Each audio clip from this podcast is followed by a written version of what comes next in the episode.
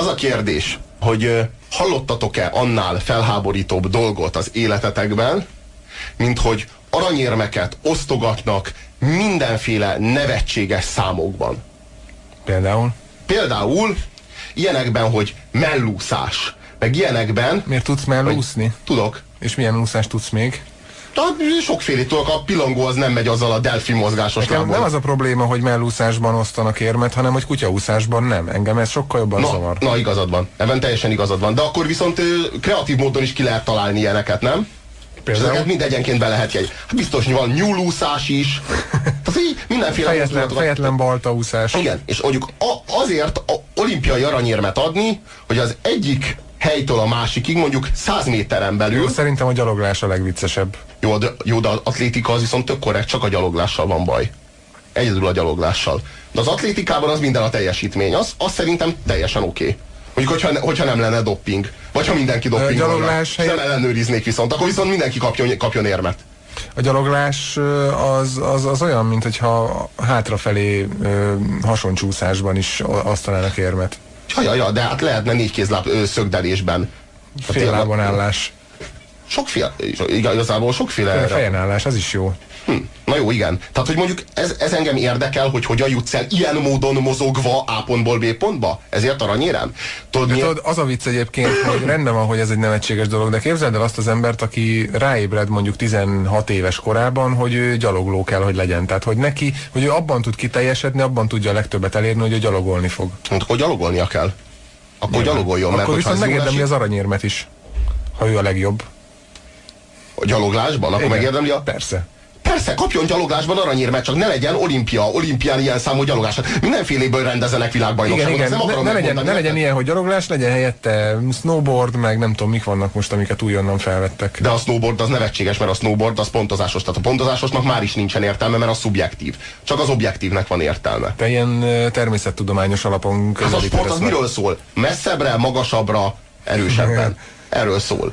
Ez a sport, ez a sportnak a lényege. Hogy a labdajáték az jó, de ott is nevetséges, amikor nők vannak. Szerintem tök vegyes csapatok kell, hogy legyenek, ha nők beférnek, akkor beférnek. Egyébként szerintem és a futballban lehetnének akár nők is, jó, de mi a helyzet a, egy, aki képes megütni azt a színvonalat a fociban. És mi a helyzet a kínaiakkal? Mondjuk egy pár éve még a kínaiak nem tudtak megütni normális színvonalat fociban, nem kellett volna őket engedni sem nyilván, hiszen nevetségesek ezek a kínaiak. Nem, hát nem vegyes csapatok, nem, nem. Az szerintem diszkrimináció a nőkkel szemben, hogy vannak női csapatok, mert ez, ez azt jelenti, hogy ők nem indulhatnak a férfiak. Igen, nem egyenlő pályák, nem egyenlő esélyek. Igen, erről van szó. Ez egy mérkőzzenek meg a férfiakkal. A... Vannak olyan sportágak komolyan, ahol a női számokat el tudom ismerni, mert ahol, ahol azt látom, hogy jobbak a nők. Például azt, azt hiszem, hogy az Igali Diana pont úgy nyert olimpiát, most legutóbb, hogy ebben a skitlövészetben, hogy jobb volt az eredménye, mint az olimpiai bajnok férfié.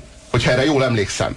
Márpedig az azt jelenti, hogy ő a vegyes mezőnyben is olimpiai bajnok lett volna. Őre azt mondom, az Igali Dianára, hogy azt hiszem egy nagyon korrekt olimpiai aranyérem. És hát, és hát ha mondjuk a sakkot nézzük, akkor a polgárlányok azért szintén le tudták gyalázni a férfi sakkozókat. Na igen, de nem játszottak a világbajnoki címért.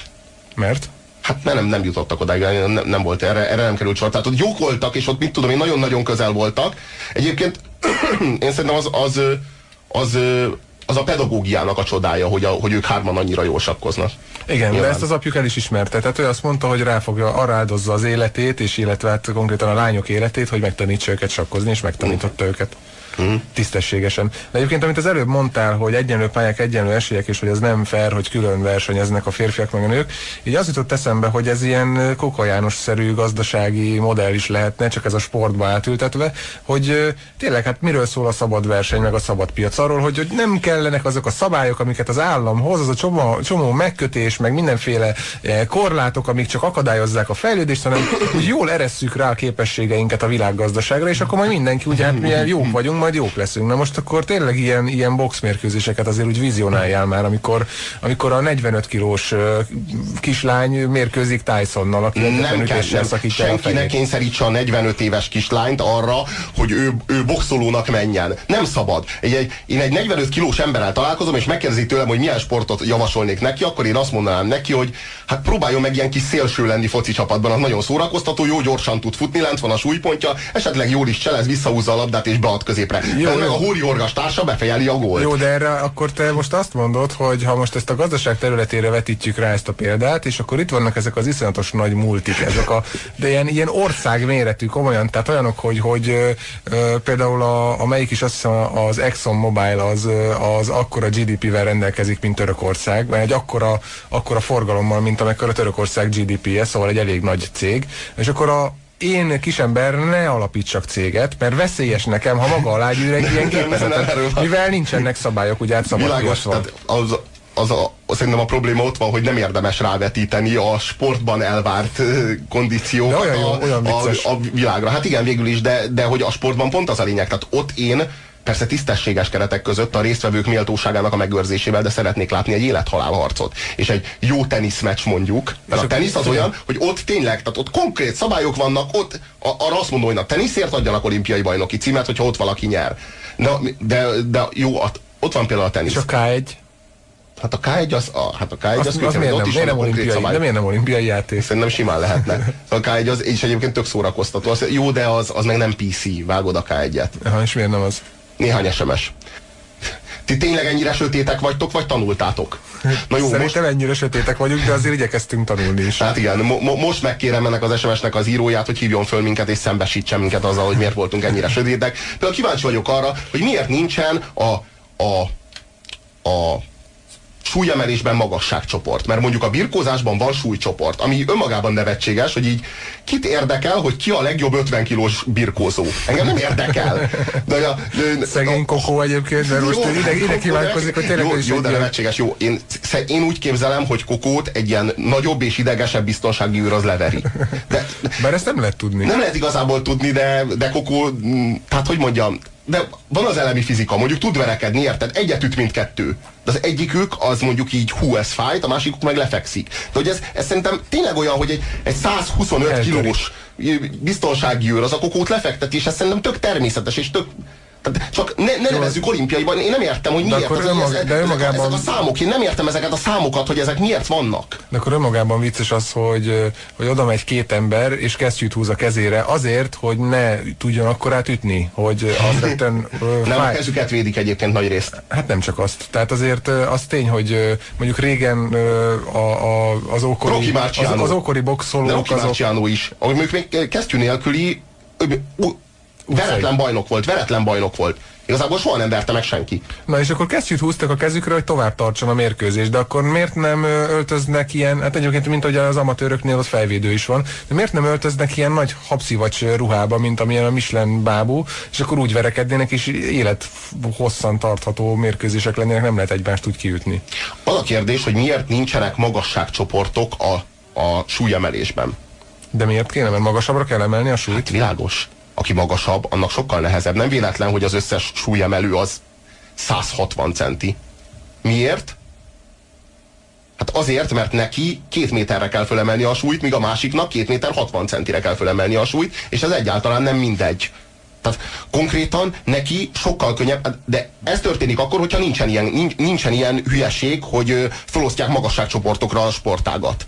Tehát ezért aztán a legjobbak választódnak ki, kik a legerősebbek, kik azok, akik a legkönnyebben kiemelik, a legalacsonyabbak, és ahhoz képest ilyen jó tömsik. Ők, a, ők azok, akik nyernek. Hogyha lenne magasságcsoport, akkor ott is lenne egy csomó ilyen nyurga ember, aki így fölemelni a súlyt, és ilyen arányaiban kisebb súlyokat emelne föl, nem és biztos. Azt mondanák rá, hogy olimpiai bajnok, mert ő ilyen magas, ahhoz képest mennyit emel. Ez engem nem érdekel, és pontosan ugye ez a véleményem a súlycsoportokról is.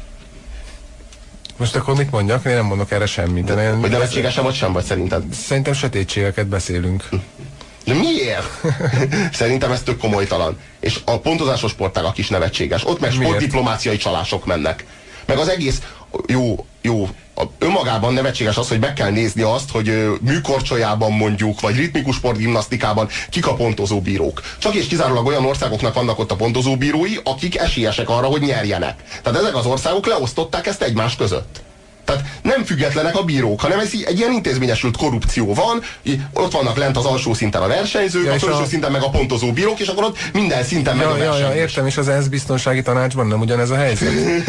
nem, nem biztos. Nem? Miért nem? Hát most gondolkodom, jó, nincsenek benne a németek, nem? Németek azok. De nagyon szeretnének benne lenni. Jó, és jó esélyük is van rá egyébként, és már jogos is lenne. Én nem azt mondom, hogy akik benn vannak az en es bé té-ben, azok, azoknak a korcsolyán nyerteseik vannak a korcsolyán versenyeken, hanem azt mondom, hogy ugyanúgy megvan ez, hogy van egy klikk, aki így azt mondja, hogy mi, mi vagyunk azok, akik megmondjuk, hogy a világ mely, mely irányba halad jó felé, és akkor, hogyha valaki, aki kívül van a, a buliból, az szeretne valamit lépni, akkor azt nyilván helyre teszik. Kellenek a súlycsoportok, mint a boxban a szervezetek. Különben nem lenne motiváció, ergo kevesebb sportoló és kevesebb pénz, írja a Pilu. Jó, ez, ez teljesen rendben van egyébként. Hát erről van szó, pontosan. A boxban a szervezetek a legnevetségesebb. Hát a boxnak addig volt értelme, amíg létezett Muhammad Ali, akiről azt lehetett mondani, hogy ő a világbajnok. Ő a legmagasabb súlycsoportban a legjobb, akit ugyan megvertek, de mindegyiket később megverte. Tehát, hogy így igazából nem veretlen, de mégis az, ha úgy vesszük. Rocky korában csak két súlycsoport volt, nyolcvan kiló, és az egyik ellenfelét tökön rúgta, hogy ne kapjon ki. Jó. Írtak még nekünk? Írtak egy páran. Na és a paraolimpia, kérdezi, az nem egy szánalmas kabaré? Kérdezi Stampedli. Szerintem, szerintem nem kéne, hogy, hogy, hogy baj legyen alapvetően a, a paraolimpiával. Amit csak... nem lehet paraolimpiának hívni, mert ugye az olimpia az az olimpiái. Ez a és az nem van védva, az, a, az igen, a, olyan, igen, a Fuji. Igen, és ezért paralimpia, bocsánat. Paralimpia. Tehát a paralimpia, az szerintem oké lenne, hogyha sikerülne úgy összehozni a... a számokat, hogy hasonló módon sérült emberek kerüljenek egymásba. Tehát, hogy így, érted? Mert hogy valakinek nincsen karja, és az egy, egy, egy számban indul azzal, akinek nincsen lába, ez nem ugyanaz, tehát hogy ez így hogyan, hogyan összemérhető. Hát, szerintem ez még, ez még a korai stádiuma ennek, majd kialakul lesz, ha még a civilizációnk megéri. Tehát nyilván, ahogy Rocky tökön rúghatta az ellenfelét, még tudom én hány éve volt? hetven-nyolcvan, nem tudom. Úgy, úgy most még úszhat együtt egy láb nélküli emberrel, egy kar nélküli emberrel. Jó, de mi ütések most is benne vannak a boxban, hogy így szarul állsz, érzed azt, hogy így ki fognak ütni egy-két mereten belül, és akkor küldesz neki egy mélyet. És akkor megintenek, és akkor mondják, hogy a következő járán eléptek. Teljesen mindegy, hogy megintenek-e, mert neki viszont rettenetesen fájnak a golyói. Tehát de kapsz egy intést, ő meg iszonyatos fájdalommal küzd és gyöngyözik a halántéka. Tehát nem ugyanaz, úgy érzem a helyzet.